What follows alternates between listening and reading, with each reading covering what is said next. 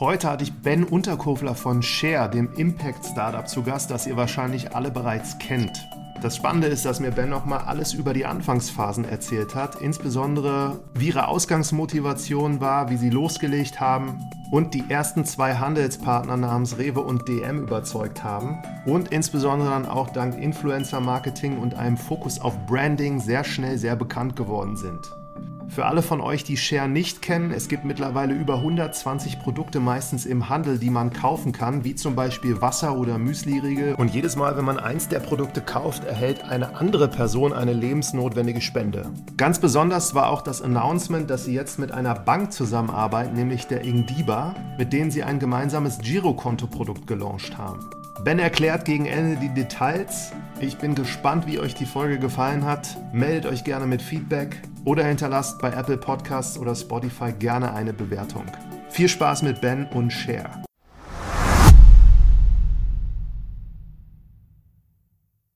Ein herzliches Willkommen zu einer neuen Folge. Wir haben heute ein großes Startup, ein bekanntes Startup namens Share mit einem großen Social Impact und den Gründer Ben Unterkofler. Hallo Ben. Hi, freut mich hier zu sein. Wir freuen uns auch, dass du dir die Zeit nimmst und mal ein bisschen von eurer sehr spannenden Reise erzählst. Share, für alle, die das nicht kennen, wie würdest du das so in zwei, drei Sätzen beschreiben?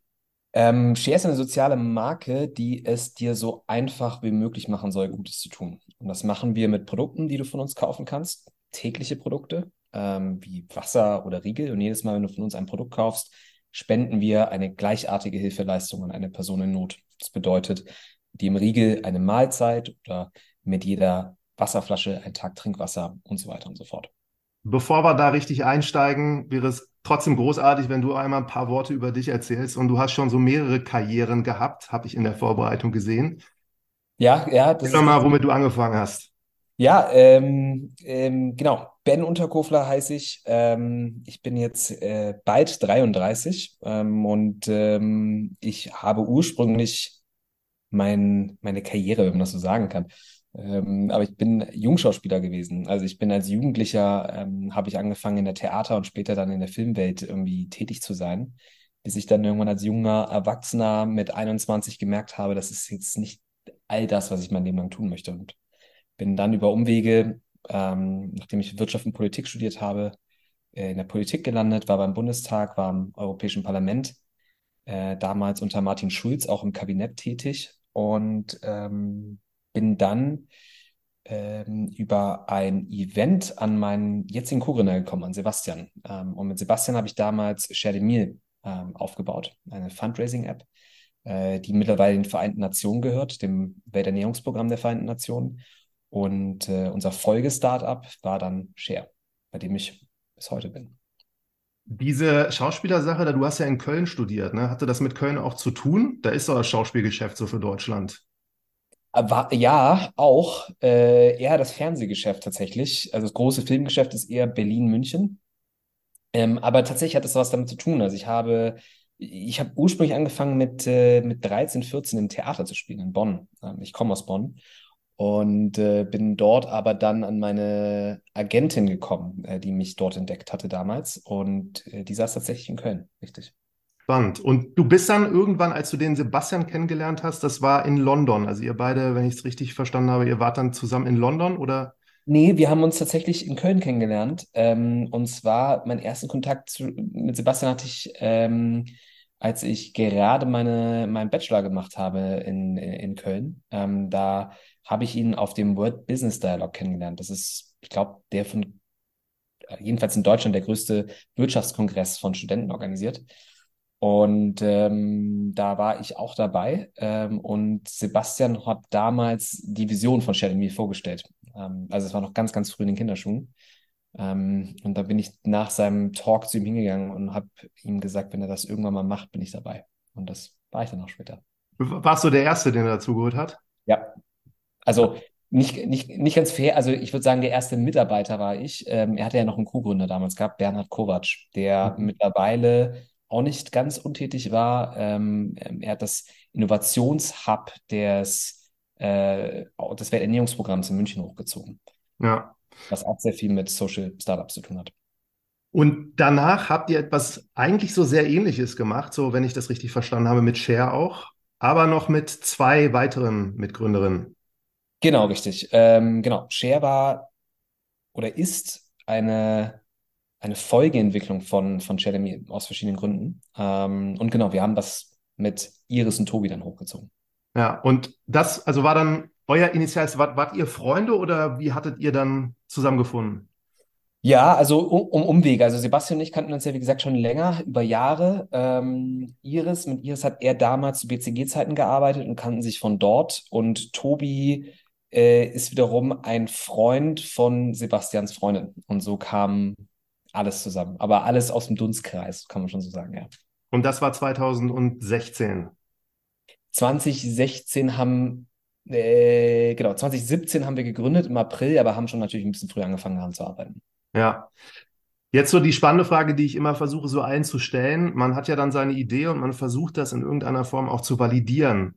Gab es das bei euch oder war da einfach durch diese Vorarbeit auch von Chersomil so viel Selbstvertrauen, dass ihr wusstet, dass das alles funktioniert? Mm, also, ah, schwierig zu, also ich sag mal so, wir haben unsere Lessons, sage ich mal, äh, sorry für das Englisch, gelernt, was wir besser machen wollten oder was wir sozusagen, wo wir noch einen Schritt weitergehen wollten. Ähm, und das, aber ob jetzt Share funktioniert, das war eine riesige Blackbox für uns, weil keiner von uns wirklich FMCG-Erfahrung hatte. Also FMCG, Fast Moving Consumer Goods, also niemand von uns war wirklich äh, in der Industrie tätig vorher. Hm. Wie war denn die Idee so ganz am Anfang? Ja, also genau, also ich habe es ja ein bisschen äh, schon, schon angerissen. Wir haben, oder was ist das Ziel, was ist die Kernmotivation? Ist, wir wollen es den Menschen so einfach wie möglich machen, Gutes zu tun. Also Spenden so einfach wie möglich machen. Und das hat unterschiedliche Beweggründe. Ich kam aus der Politik. Für mich hat, ich finde Politik richtig und wichtig und bin ein großer, großer Fan unserer Demokratien. Äh, ich glaube aber, dass neben Zivilgesellschaft und Staaten du äh, mit der Privatwirtschaft noch sehr, sehr viel machen kannst und vor allem an manchen Stellen einfach schneller und unkomplizierter. Ähm, äh, auf der anderen Seite äh, kommt Sebastian von der UN, der hat acht Jahre bei der UN gearbeitet ähm, und hat den Spendenmarkt miterlebt. Und der Spendenmarkt ist, wie jeder andere Markt auch, hat der natürlich auch seine, seine Tücken und Schattenseiten und auch natürlich, ähm, wie soll ich sagen, ähm, man merkt, wo man hin optimieren kann um es mal so zu sagen. Ja, also auch große NGOs und Organisationen konzentrieren sich natürlich auf Staaten und große Firmen, weil die natürlich, du brauchst weniger Accounts sozusagen, mit denen du große Spenden generieren kannst. Hm. Gleichzeitig hast du aber in der Bevölkerung eine nach wie vor große, sogar wachsende Spendenbereitschaft.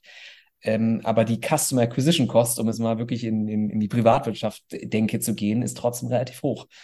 Ähm, und wir wollten Wege finden und Möglichkeiten schaffen, um es Menschen einfach und also einfach easy zu machen, Gutes zu tun. Gleichzeitig ist ja der Spendenmarkt an sich recht kompliziert. Also welche Organisation trete ich denn jetzt heran und wie weiß ich jetzt auch, dass mein Geld ankommt? All diese Fragen wollten wir eigentlich relativ einfach lösen. Das haben wir mit Share the Meals, war der erste Schritt. Ähm, wir haben nur gemerkt, also the Meals durch die Decke gegangen, international sehr, sehr immer noch nach wie vor sehr erfolgreich. Aber wir haben trotzdem gemerkt, dass Leute irgendwann aufhören zu spenden. Nicht alle, aber viele. Es liegt einfach daran, dass es eine App ist. Leute mhm. vergessen, dass sie diese App auf dem Handy haben und sie machen das zwei, dreimal und dann war's das. Das heißt, für uns war irgendwie klar, wir müssen es noch mehr in den Alltag integrieren. Und so kamen wir eigentlich auf Konsumgüter, weil das ist ein Verhalten, was du eh schon machst. Also warum nicht mit einem bestehenden Verhalten eine soziale Komponente verbinden? Mhm. Und so kam dann Share zustande. Und mit eurer jetzt heutigen Palette an verschiedenen Produkten, das sind ja, glaube ich, wenn ich es richtig gesehen habe, mehr als 100. Wie habt ihr denn da, wie habt ihr, wie habt ihr da angefangen? Also was war die erste so Produktidee? Oder habt ihr eine gehabt oder gleich drei? Wir wollten tatsächlich, ähm, äh, das ist eigentlich eine ganz witzige Geschichte, weil wir wollten eigentlich zuerst nur Riegel machen. Ähm, wir wollten, wir kommen ja aus dem Thema Welthunger, also auch mit the Meal und Welternährungsprogramm ging es um Nahrung. Also das ist sozusagen die Urintervention, wo wir herkommen. Ähm, Menschen äh, sollen nicht Hunger leiden. Das ist einer der dümmsten äh, Probleme, die wir auf der Welt haben. Tatsächlich ein Logistikproblem, weil wir mehr Lebensmittel aktuell herstellen auf der Welt, als wir alle auf der Welt essen könnten. Und trotzdem leidet einer von zehn. Also ein absurdes Problem, was wir haben. Und äh, das war unser sozusagen das Thema, mit dem wir uns schon so lange beschäftigen. Und wir haben dann gedacht, mit den Gedanken, die ich dir ja vorher gesagt habe, ähm, lass uns ein Riegel, eine Riegelfirma bauen. Mit jedem Riegel spendest du eine Mahlzeit. Ähm, und äh, unser Angel Investor, wir haben einen Angel Investor, der sozusagen uns in der ersten Stunde begleitet hat, ähm, der auch ein bisschen Erfahrung in dem Bereich hat, Lebensmittel, hat uns dann gesagt, dann macht doch einfach mehr. Weil wenn ihr mit mehr Produkten zum Händler geht, habt ihr eine höhere Chance, dass irgendwas funktioniert. Und so kamen wir dann auf die Idee, ja gut, dann machen wir noch Wasser und äh, eine Seife dazu, weil danach sozusagen Zugang zu Trinkwasser und Zugang zu Hygiene sind große Probleme auf der Welt und passen zu, zum Riegel. Ähm, und dann hat lustigerweise Rewe und DM alle diese Produkte genommen. Und so wurden wir Dachmarke per Unfall, sage ich mal. Ist ja, und, und ihr saßt am Anfang vor Rewe. Das war der erste. Genau. Rewe und DM. Also wir sind zu Rewe und DM gegangen und haben auch beiden gesagt, hey, ihr seid die beiden einzigen, mit denen wir gerade reden. Wir reden aber auch mit allen anderen, aber ihr habt jetzt die einmalige Chance, das hier zu eurem Baby zu machen. Und das hat dann auch geklappt. Erstmal ein ganz großes Hoch auf DM und Rewe, würde ich sagen, dass sie das damals so dann supportet haben. Aber haben die das dann, mhm. haben die gesagt, wir nehmen alles oder haben die gesagt, wir machen jetzt Müsli oder Wasser? Nee, die haben, äh, die haben gesagt, dass wir nehmen alles. Ja, ohne, ohne zu fragen, was der andere nimmt. Äh, also es war schon, wir haben beiden Partnern extrem viel zu verdanken. Ähm, die sind ja bis heute bei uns und das mit starker, mit, mit, mit starker Hand und obwohl wir auch bei anderen mittlerweile stattfinden, ähm, sind sie oder verhalten sie sich immer noch wie die exklusiven Partner der ersten Stunde. Sehr, sehr schön. Ja. Und das Design jetzt damals von Share, das war aber schon so, wie es jetzt heute ist, oder war das anders? Nee, ist immer, also ja, man, also gefühlt machen wir drei bis vier Packaging-Iterationen pro Jahr. Das sieht nur niemand, weil es immer so Kleinigkeiten sind. Aber ähm, das Urdesign ist immer noch das ikonische Share-Logo mit getrenntem A und dem Split. Also du hast das geteilte Packaging 50-50. Das wird auch immer so bestehen bleiben. Hast du das gemacht? Das wäre vermessen zu sagen. Ich war dabei, würde ich mal sagen. Ähm, das waren tatsächlich äh, Heimatwerbeagentur. Ähm, auch die haben uns seit der ersten Stunde begleitet. Ähm, und äh, das haben wir gemeinsam mit Heimat gemacht und WinCI. Äh, das ist äh, eine Packaging-Agentur mit Sitz in Berlin. Ja, das ist ja echt spannend. Und dann, also die haben dann quasi von euch jetzt diese ersten drei Produkte gekauft. Wie viele, was, was war die Losgröße, was sie dann haben wollten für die erste Charge da? Oder haben die gesagt, wir produzieren euch das gleich dann auch? Nee, nee, das haben, mussten, haben wir schon selber produziert mit Lohnherstellern. Ähm, aber was jetzt die erste Charge war, das weiß ich gar nicht mehr. Aber ähm, viel. Es waren schon ein paar EKWs, die durch Deutschland gefahren sind. Und die haben das wirklich dann auch gleich alle Rewe-Märkte, alle DM-Märkte ja, nicht genau. irgendwo so. Also wir waren der größte, jedenfalls soweit ich das weiß, ich glaube, es hat auch irgendjemand geschrieben mal, ähm, wir waren der größte Food Startup Launch zu dem Zeitpunkt. Also das war ein Novum, dass eine Rewe und DM äh, ein Startup, was vorher nicht existiert hat, quasi äh, in Stunde Null national gelistet hat. Hm. Aber kannst du dir, kannst du dir erklären, so mit diesen Gesprächen, die ihr hattet, warum die das dann gesagt haben? Also war das, dass ihr sehr gut da aufgetreten seid und auch irgendwo das dann klug auch vermarktet haben? Oder war das einfach Goodwill und die haben sofort gesehen, es ist ein Riesenproblem, was ihr löst? Ich, ist eine Mischung aus beiden gewesen. Ich glaube, ähm, der magische Satz äh, zur richtigen Zeit am richtigen Ort, das stimmt einfach. Also man muss dieses Timing einfach schaffen. Und das Timing war, ich glaube, aus Händlerperspektive, Bio macht jetzt jeder, also Bio macht jetzt auch der Discounter. Was ist das neue Thema? Ähm, ähm, also es war ein strategisches Thema. Auf der anderen Seite natürlich ein, ein Weltproblemsthema, was, was jeder angehen möchte, also wo keiner sagt, das interessiert mich nicht. Ähm, aber ich glaube, das wurde sozusagen komplementiert durch sehr professionelles Auftreten. Sebastian und ich hatten mit Shademir auch eine gewisse Kredibilität, dass wir das Thema können.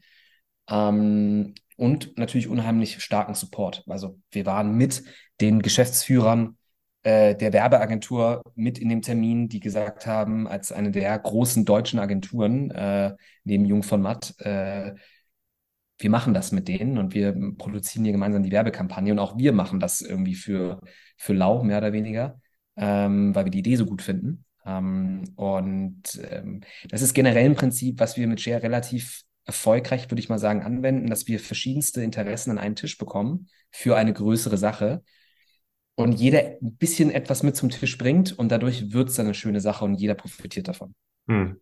Wusstet ihr zu dem Zeitpunkt auch mit den zweiten 50 Prozent schon, wie ihr das löst?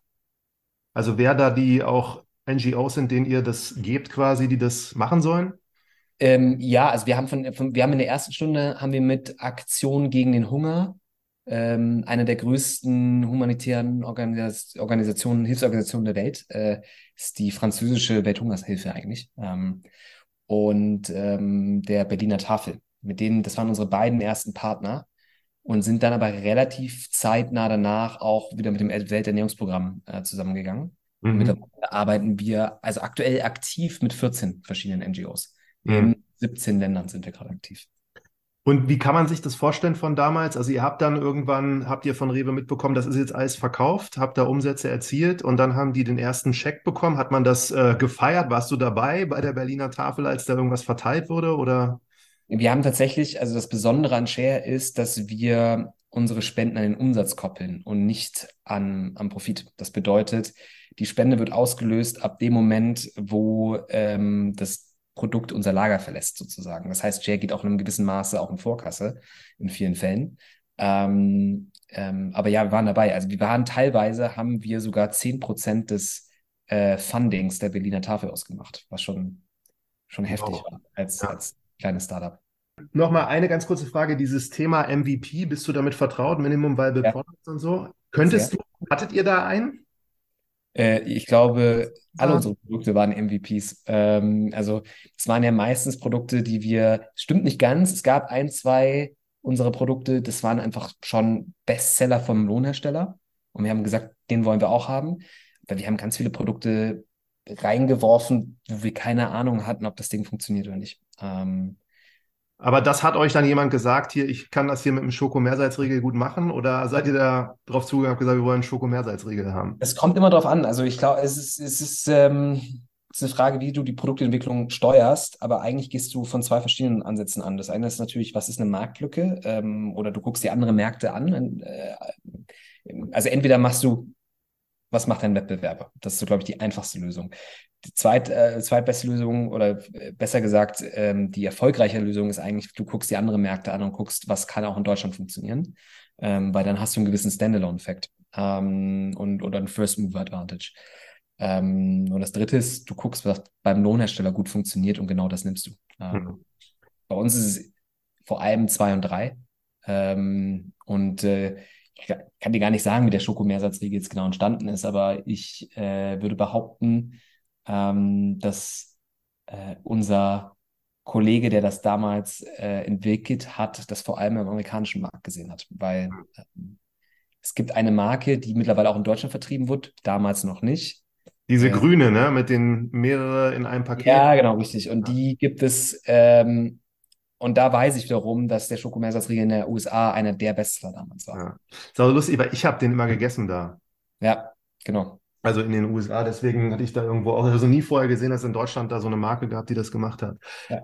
Hast du denn ein Beispiel von irgendeinem Produkt, mit dessen Erfolg ihr überhaupt gar nicht gerechnet habt? Ähm, da gibt es viele Beispiele. Ähm, ein Beispiel sind bei unseren Schreibwaren. Ähm, also wir sind ja in, in mehr als fünf Kategorien mittlerweile unterwegs. Äh, wir machen ja sogar Brillen mit Mr. Specs sogar. Ähm, da gibt es gerade, kommt eine neue Kollektion raus in einem Monat. Sonnenbrillen sogar. Mit jeder Brille spendet man eine Brille. Straightforward. Ähm, ähm, aber jetzt zurück zu den Schreibwaren, mit denen wir Schulbildung spenden. Äh, wir haben so A5-Journale, ähm, wo ich jetzt auch nicht gedacht hätte, dass A5-Journale so ein, so ein Riesending sind. Ähm, oder nein, noch verrückter. Äh, Post-its. Wir haben, ähm, wir machen Post-its und haben da äh, einen relativ hohen äh, Markt, einen sehr hohen Marktanteil in Deutschland. Von Post-its. Von Post-its. Hätte ich auch niemals gedacht. Ich weiß gar nicht, ob man das so sagen darf, weil Post-it ist ja eigentlich eine Marke. Ähm, steht da Share drauf? Klebezettel. Ja, da steht Share drauf, ja. ja. Unglaublich, wusste ich auch gar Ich habe es gesehen, so was ihr da macht mit Büro, aber das wäre so die letzte Kategorie, an die ich gedacht hätte, dass man die so dazu nimmt. Ja. Naja. Äh, dann würde ich super gern mit dir mal über dieses Thema auch Marketing sprechen. Ihr seid jetzt auch so ein sehr soziales Startup von dem Grundgedanken und diese Anfangszeiten, das steht auch jetzt zum Beispiel wieder in so einer neuen Studie, ist das Schwerste überhaupt, da jetzt das Ganze zu vertreiben. Wie habt ihr das denn gemacht und wie habt ihr da so gestartet, außer dass das ja. dann im Handel stand? Ich glaube, als Sozialunternehmen hast du natürlich ganz andere Herausforderungen als sag ich mal, normale Unternehmen, um es mal so zu nennen. Ich hoffe mal irgendwann, dass Sozialunternehmen, die normalen. Das neue Normale. Genau, ähm, konventionelle. Ähm, wir haben natürlich nicht die Marketinggelder wie andere Firmen. So, ähm, dafür haben wir aber einen USP, den man uns nicht wegdiskutieren kann, um es mal so zu sagen. Ich muss dich jetzt nicht überzeugen, dass unser Wasser durch sieben Gesteinsschichten fließt. Ich kann dir sagen, dass unser Wasser Brunnen baut. So, mit dir zusammen. Ähm, das überzeugt halt nicht nur den Händler, sondern und hoffentlich dann die Kundin oder den Kunden, ähm, sondern überzeugt natürlich auch andere Menschen. Ähm, von Presse über äh, Influencer, Celebrities. Wir haben äh, früher, als wir gestartet sind, mit sehr vielen Celebrities zusammengearbeitet, äh, das wir bis heute noch machen. Ähm, also immer mal wieder unterstützt uns, nicht, mit Caroline Herford war unsere erste Unterstützerin ähm, und arbeiten seit Jahren mit Menschen wie Nilam Farok oder Joko Winterscheid, äh, Lena Meyer-Landrut zusammen, die immer wieder uns mal unterstützen und hier mal auf uns hinweisen. Das ist für uns natürlich ein großes, großes Asset, sage ich mal.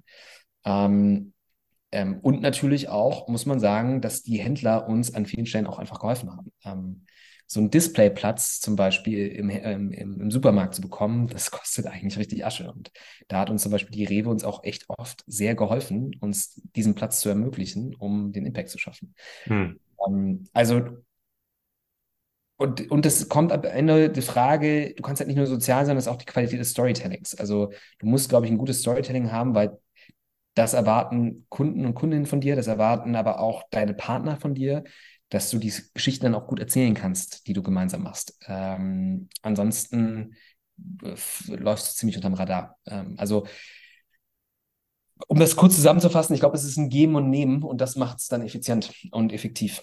Hm. Und aber die Schauspieler jetzt hier oder jetzt Caroline Herford ist ja, glaube ich, Schauspielerin, ne? Ja, richtig. Sind das dann alte Kontakte von dir gewesen oder einfach, ja, und die haben das einfach gemacht, weil sie an die Sache geglaubt haben, ohne dass sie da irgendwas für bekommen haben? Genau, ja. Also ich, wir sind da in der Szene auch, also wir sind ja auch, arbeiten eng mit dem Deutschen Filmpreis, in der Deutschen Filmakademie zusammen. Ähm, wir haben einen, ich glaube, was Share besonders gut macht, ist, dass wir ein sehr, sehr gutes Netzwerk haben ähm, und dass, dass wir wissen, ähm, wann wir die richtigen Leute fragen können, um uns zu helfen. Mhm. Und der Sache zu helfen am Ende des Tages. Und also jetzt das Thema Presse, PR, Medien, haben die da super viel drüber berichtet, als das losging, oder kam das erst sehr viel später? Das kam am Anfang schon sehr, sehr stark. Ich glaube, wir waren äh, am ersten Tag standen wir in der Süddeutschen im Spiegel. Ähm, da haben wir, glaube ich, sehr, sehr gute Pressearbeit geleistet. Ähm, das meiste haben wir auch tatsächlich selber gemacht. Mittlerweile arbeiten wir auch hier und da mit Agenturen zusammen. Aber so die ersten Stunden haben wir hauptsächlich alleine gemacht. Ähm, und als wir ich glaube, den größten Knall hatten wir 2019. Da waren wir die erste äh, Marke in Deutschland, die eine 100% recycelte Plastikflasche auf den Markt gebracht hat. Ähm, und das hat dann auch nochmal großen, großes Echo gebracht. Ähm, also wir, mehr, wir, wir mögen es mit Share, so die richtigen Anreize zu setzen, sagen wir mal so, an hier ja. und da. Wenn man das nochmal jetzt retrospektiv betrachtet, also Influencer hast du jetzt gesagt, ne, dann der Handel, großen Anteil und PR, habt ihr da sonst noch irgendwas gemacht? So mit sozialen Medien seid ihr ja auch sehr gut vertreten und macht da auch verschiedene Kanäle, die ihr bespielt. Wie hat das zum Erfolg so beigetragen? Es ist manchmal, ich glaube, äh, die Krux an die Krux eines Offline-Startups, was heutzutage, glaube ich, nur selten gibt, muss man sagen, und wir sind eine Offline-Marke. Wir haben jetzt erst vorletzte Woche unseren Online-Shop live geschaltet. Äh, das muss man sich mal vorstellen. Ähm, weil wir komplett uns auf Offline fokussiert haben, was aber auch damals die richtige Entscheidung war. Aber die Krux daran ist trotzdem, was ist effektives Marketing, was ist kein effektives Marketing. Das ist als FMCG-Marke so schwer herauszufinden, wenn du offline unterwegs bist. Mhm. Also Abstand, Abstand, Abstand ist alles, was im und um den Handel passiert, Nummer eins. Und das zweite ist, dass du in Brand wirklich investierst und da eine gewisse Gelassenheit entwickelst, dass alles, was du in die Brand oder ins Brand-Building setzt, nicht sofort messbar ist. Ähm, mhm. Aber ähm, ich meine, Marken wie Oatly haben bewiesen, ähm, dass das sich auszahlt. Ähm, aber ob jetzt der eine Influencer-Post, sage ich mal, das und das gebracht hat, das könnte ich dir heute gar nicht sagen. Hm. Aber wenn du jetzt anderen erklären würdest, die jetzt am Anfang stehen, wie sie eine Marke aufbauen, Könntest du das so in ein paar Sätzen zusammenfassen, was da super wichtig ist, wie du es gemacht hast? oder ihr? Ja, ich glaube, ich glaube, das Wichtigste ist, dass du eine, dass du eine, dass du eine Story hast, die über dein Produkt hinausgeht und die eine gewisse gesellschaftliche Relevanz entwickeln kann. Ich glaube, das ist das, was Share erfolgreich gemacht hat, wo wir mit sowohl PR als auch generell eine Aufmerksamkeit bekommen haben und immer regelmäßig irgendwie above the line stattgefunden haben ähm, oder auch irgendwie redaktionell manchmal von der Seite 1 oder so aufgenommen worden. Wir haben auch mit Seite 1 und Pro7 regelmäßig Kooperationen zu Thema nachhaltig gemacht, weil das Thema für sie ist, Relevanz, auch eine, ein relevantes Thema zu besetzen. Ähm, und ich glaube, das ist key für, für Markenbildung, solange du im B2C-Bereich unterwegs bist. Das kann sich komplett ändern, wenn du äh, B2B unterwegs bist oder ein Produkt oder eine Serviceleistung entwickelst, die 100% neu ist und irgendwie wirklich ein, ein Customer Solution hat, hm. was es vorher nicht gab.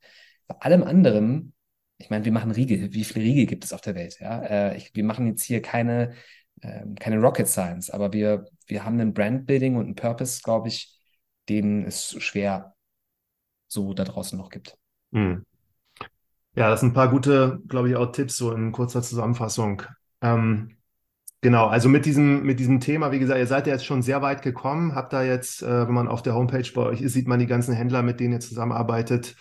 Wenn wir da nochmal so durchrasen durch diese letzten sieben Jahre da, so ging das dann einfach Schlag für Schlag. Haben die dann bei euch angefragt? Habt ihr das immer so beidseitig gemacht oder wie ist das dann weitergegangen? glaube, im ersten Jahr haben uns eigentlich alle Händler in Deutschland angefragt, die existieren. Wir haben aber auch alle abgelehnt. Ähm, wir haben erst nach und nach sie aufgeschaltet, weil wir wirklich ähm, diesen, diesen Krippe-Bonus, sage ich mal, hatten mit DM und Rewe, um einfach mal Dinge auszuprobieren. Und das war eine unheimliche Freiheit, die die uns beiden gegeben haben. Ähm, ich weiß, es ist eine einzige Love Story, die ich hier gerade erzähle, aber es war wirklich so äh, oder ist wirklich so. Ähm, beiden haben uns extrem geholfen. Wir sind natürlich auch heute extrem den anderen Händlern dankbar, ähm, weil wir auch mit denen extrem viel machen und auch Dinge ausprobieren.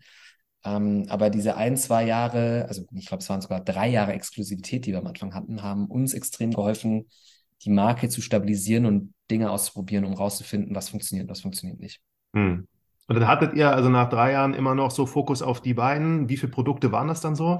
10, 20, 30? Also wir sind ja mit den drei Produkten gestartet und dann haben wir, glaube ich, pro Jahr sind so zehn Produkte dazu gekommen. Ähm, und dann in den letzten Jahren aber nochmal massiv gesteigert. Hm. Und parallel so die sozialen Projekte, was ist da so der Reihe nach passiert? Was sind so die, wenn du jetzt so drei nennen könntest, auf die du am auch stolzesten bist, so ein bisschen, was ihr da geleistet ja. habt? Ja, wir haben ja insgesamt jetzt ähm, über zwei Millionen Menschen mit Hilfe erreicht äh, in den letzten sechs Jahren, äh, in 25 Ländern insgesamt. Ähm, das ist schon ziemlich krass. Also wir haben 125 Millionen Shares gemacht. Wir zählen das in Shares. Das heißt, jeder Share ist einmal, dass ein Mensch mit einem anderen Menschen geteilt hat. Ähm, und ich, also ich, wir versuchen ja regelmäßig Projektreisen auch zu machen, um dort vor Ort zu sein und jetzt nicht groß wegen Storytelling, sondern vor allem um zu schauen, das hat, hat was mit unserer Quali eigenen Qualitätsanspruch zu tun. Ähm, eine krasse also eine krasse, krasse, äh,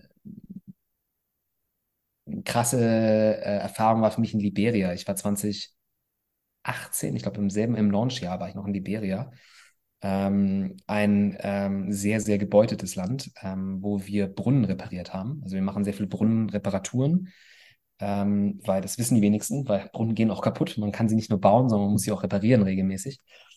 Und ähm, das war für mich unheimlich beeindruckend, das zu sehen. Das war mit Aktion gegen den Hunger. Aber wir machen auch, wir investieren auch sehr viel in, in Innovationsprodukte, äh, Projekte besser gesagt.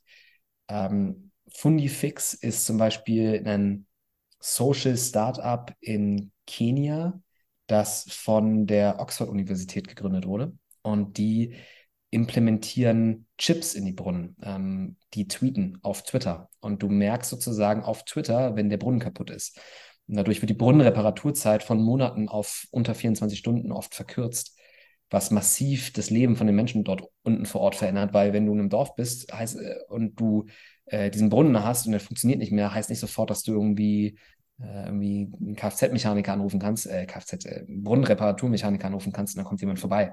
Hm. Du hast ja ganz infrastrukturelle Probleme manchmal. Ähm, Anderes schönes Beispiel ist, dass wir ähm, seit letztem Jahr in Malawi mit der Welthungerhilfe äh, unterwegs sind und haben dort, ähm, Malawi ist einer, ist ja ein landlocked ähm, ähm, Country, was ähm, wo jeder Zweite unter der Armutsgrenze lebt. Einigermaßen friedliches Land, aber trotzdem ziemlich gebeutet unter der Armut, ähm, hat äh, sehr wenig Zugang zu, zu stabilen Bildung und Gesundheitssystem. Und vor allem ist Bildung in, solchen, in so einem Stadium vor allem immer ein Luxusgut. Und dort haben wir ähm, Infrastrukturen in, in, also Bildung, Infrastruktur stark investiert mit der Welthungerhilfe und sozusagen Schule wieder ermöglicht. Und haben jetzt Folgeprojekte dort mit, mit, dem Bankenprodukt, was wir jetzt gelauncht haben, äh, von einem Monat. Wir sind ja jetzt in komplett neue Industrien gegangen. Ähm, und einer dieser Projekte, die wir dort jetzt haben, ist Schulmahlzeiten. Und Schulmahlzeiten wiederum ist eine der wichtigsten Interventionen, die es so gibt. Das klingt total banal, aber eigentlich ist es ziemlich straightforward.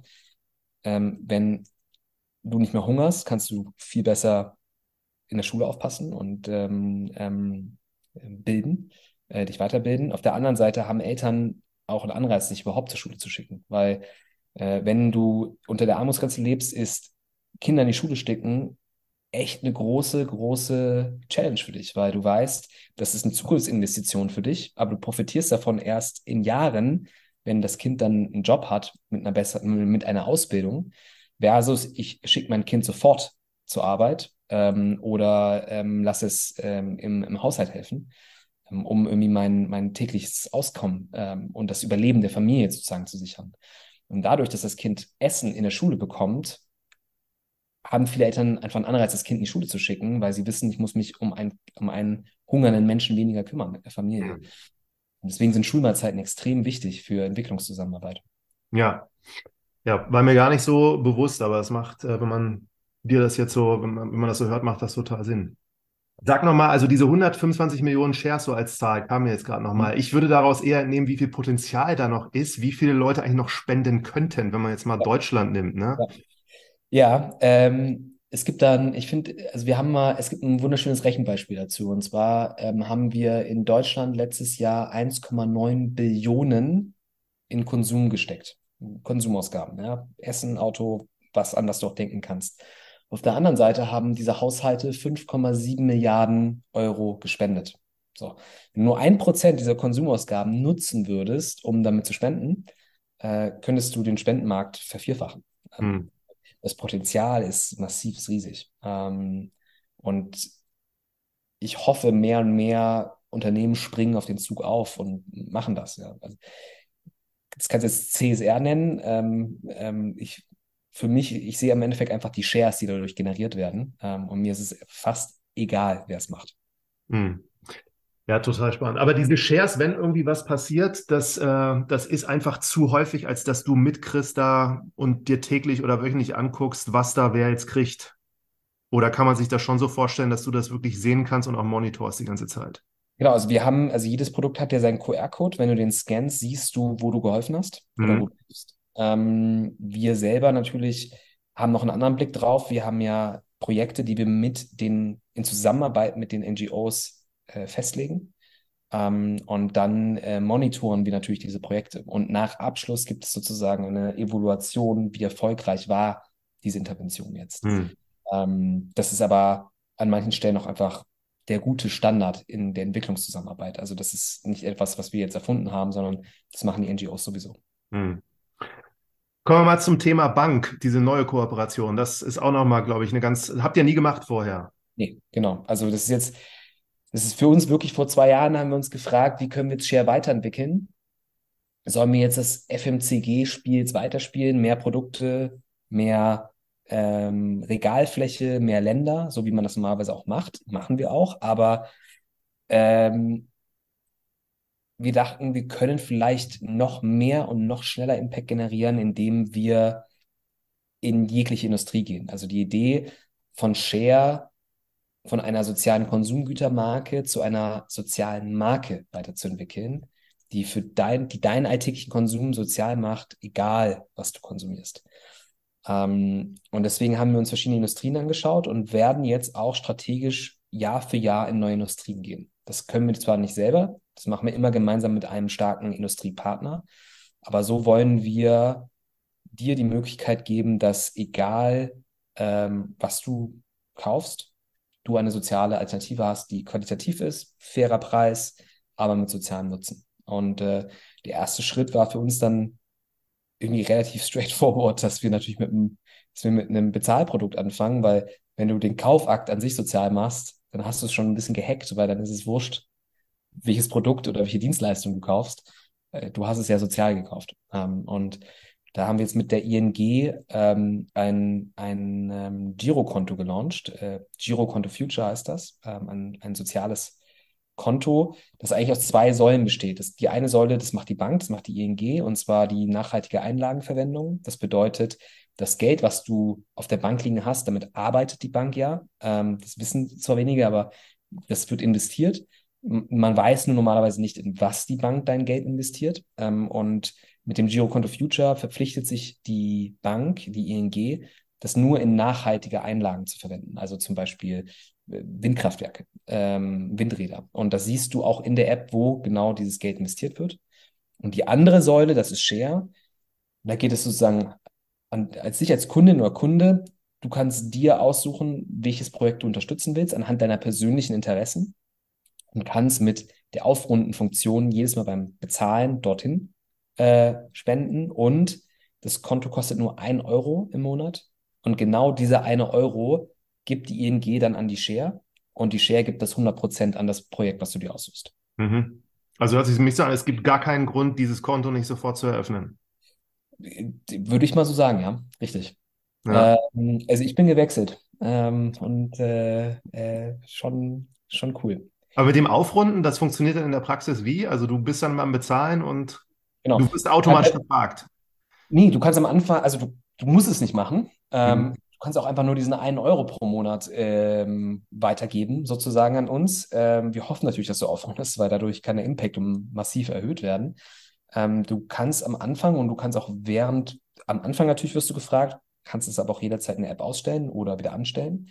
Und du kannst auch ein Limit angeben. Also, dass du sagst, ich will nur 20 Euro im Monat max und dann regelt das Ding automatisch ab. Ja. Und du kannst auch aussuchen, ob du auf den nächsten Euro aufrundest oder auf die nächsten 5 Euro zum Beispiel.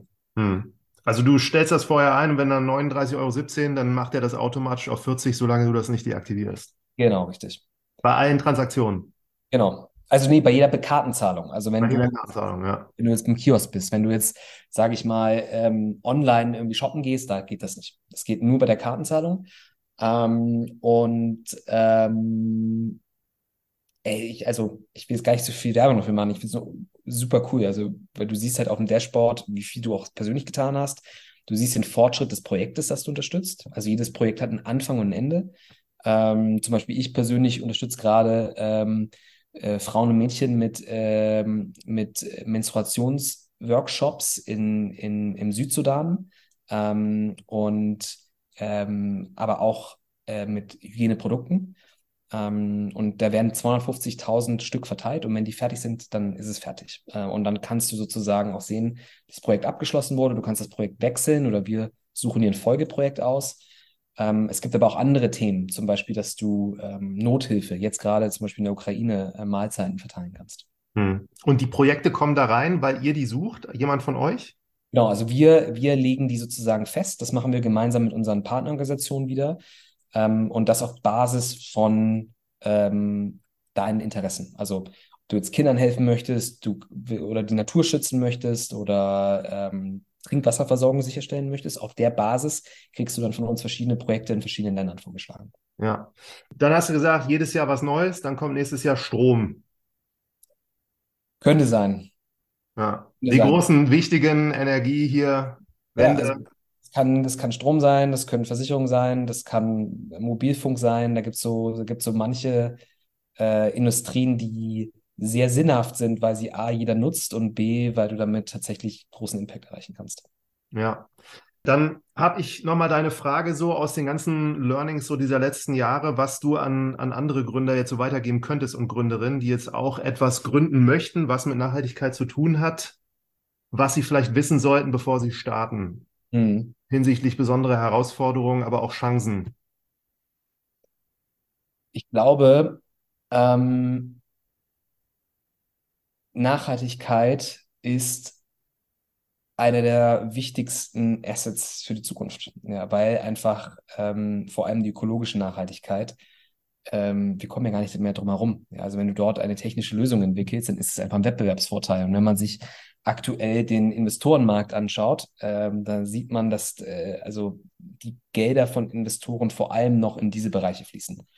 Ähm, und das wird auch in Zukunft so bleiben, glaube ich, fest dran. Ähm, ich glaube, ähm, das Wichtige ist, dass man das nicht halbgar macht, sondern wirklich ein Produkt oder Service entwickelt, der wirklich einen Mehrwert stiftet ähm, und nicht nur das als ein nettes Nebenbeiwerk nutzt, ja, ähm, sondern es irgendwie zum Kern der Marke macht. Share hat in seinen GmbH-Verträgen drinstehen, dass wir mit jedem Produkt spenden müssen. Es geht gar nicht anders. Ähm, und ich glaube, das macht, das macht dich erfolgreich. Aber ehrlicherweise, eine Frage ist so breit, es kann alles möglich sein. Ähm, ich, äh, es gibt eine Milliarde Challenges, die man auf dem Weg hat. Mhm. Ähm, aber du siehst ja auch so ein bisschen, was du vorhin erzählt hast, die Dankbarkeit von anderen Leuten, die das zu schätzen wissen, dass ihr mit dieser Idee unterwegs seid und da einfach mitmachen.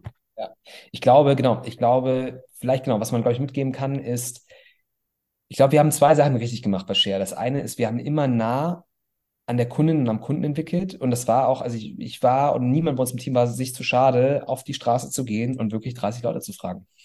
Welchen Riegel wirst du am meisten essen? Wir haben versucht, so viel Daten wie möglich reinzuholen. Und das war, weil wir immer wieder uns einfach irgendwie überwunden haben und einfach mit Leuten geredet haben. Und das zweite ist, ähm, man kann solche Dinge wirklich ganz schnell aus der Taufe heben, wenn man mit starken Partnern ähm, zusammenarbeitet ähm, und mit Partnern gemeinsam Dinge löst, ähm, anstatt sie immer alleine zu machen. Ähm, mhm. Sehr, sehr schnell groß gemacht. Mhm. Aber diese Befragung hier, also das ist dann, bevor ihr ein Müsli-Riegel gelauncht habt, habt ihr auf der Straße Leute angesprochen, gefragt, so was würdest du essen? Ich habe, ich habe so viele Verpackungsdesigns ausgedruckt, das kannst du dir gar nicht vorstellen und bin mit äh, A4-Blättern auf die Straße gegangen und habe irgendwelche Leute, die gerade aus irgendwelchen Geschäften kamen, gefragt, willst du eher diesen Riegel oder eher diesen Riegel kaufen? Ähm, war höchst peinlich am Anfang und irgendwann habe ich es einfach nur stupide gemacht und das war das Beste, was ich machen konnte. Heute hast du natürlich solche Sachen wie Epinio. Äh, groß, ich bin ein großer Epinio-Fan, muss ich dir sagen. Ähm, ähm, aber das hat damals, das war sozusagen das analoge Epinio.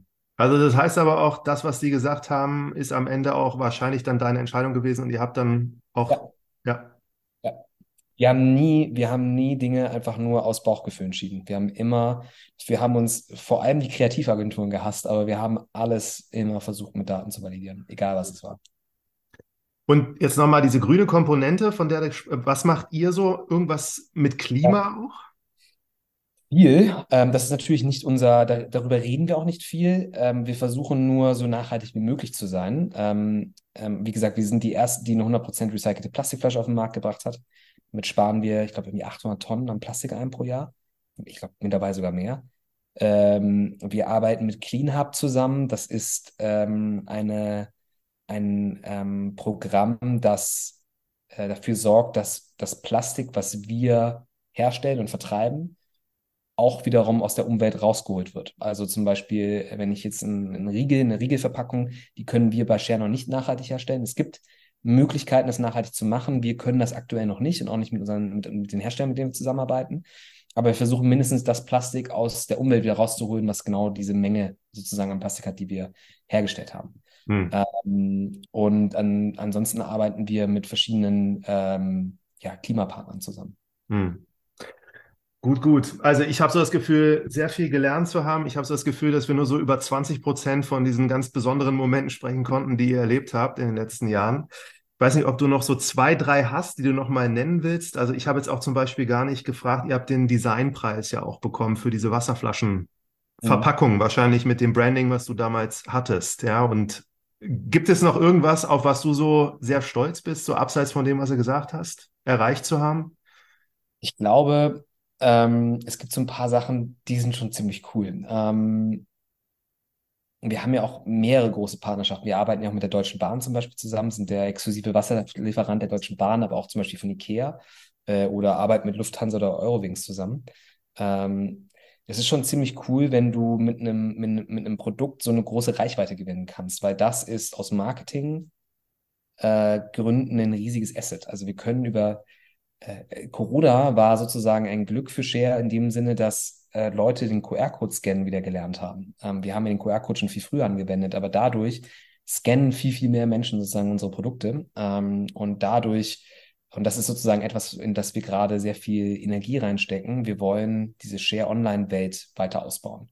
Mhm. Ähm, wenn du jetzt dein, dein, dein Bankkonto mit der, mit der ING und Share hast und äh, regelmäßig deine Share-Produkte scannst und dann vielleicht noch bald andere Services und Produkte online stattfindest, können wir vielleicht eine Welt für dich schaffen, die dir zeigt, wie viel Gutes du getan hast persönlich. Ähm, das ist sozusagen so das große Ding, wo wir gerade hinarbeiten ähm, oder wovon wir zumindest träumen. Ähm, aber es gibt auf jeden Fall viele Dinge, auf die wir, auf die wir stolz sind. Aber ich glaube, zuallererst ist es der Impact. Ähm, man vergisst das immer wieder, weil Zahlen, irgendwann ist es eine Zahl, die einfach weiter ansteigt. Aber wir waren jetzt ähm, vor zwei Monaten mal in Uganda und haben dort äh, Schulprojekte besucht im Norden von Uganda, wo ähm, wirklich, das ist eine der ärmsten Regionen der Welt, ähm, wo Schulbildung einfach de facto nicht selbstverständlich ist und du wirklich das Leben von Menschen dort änderst.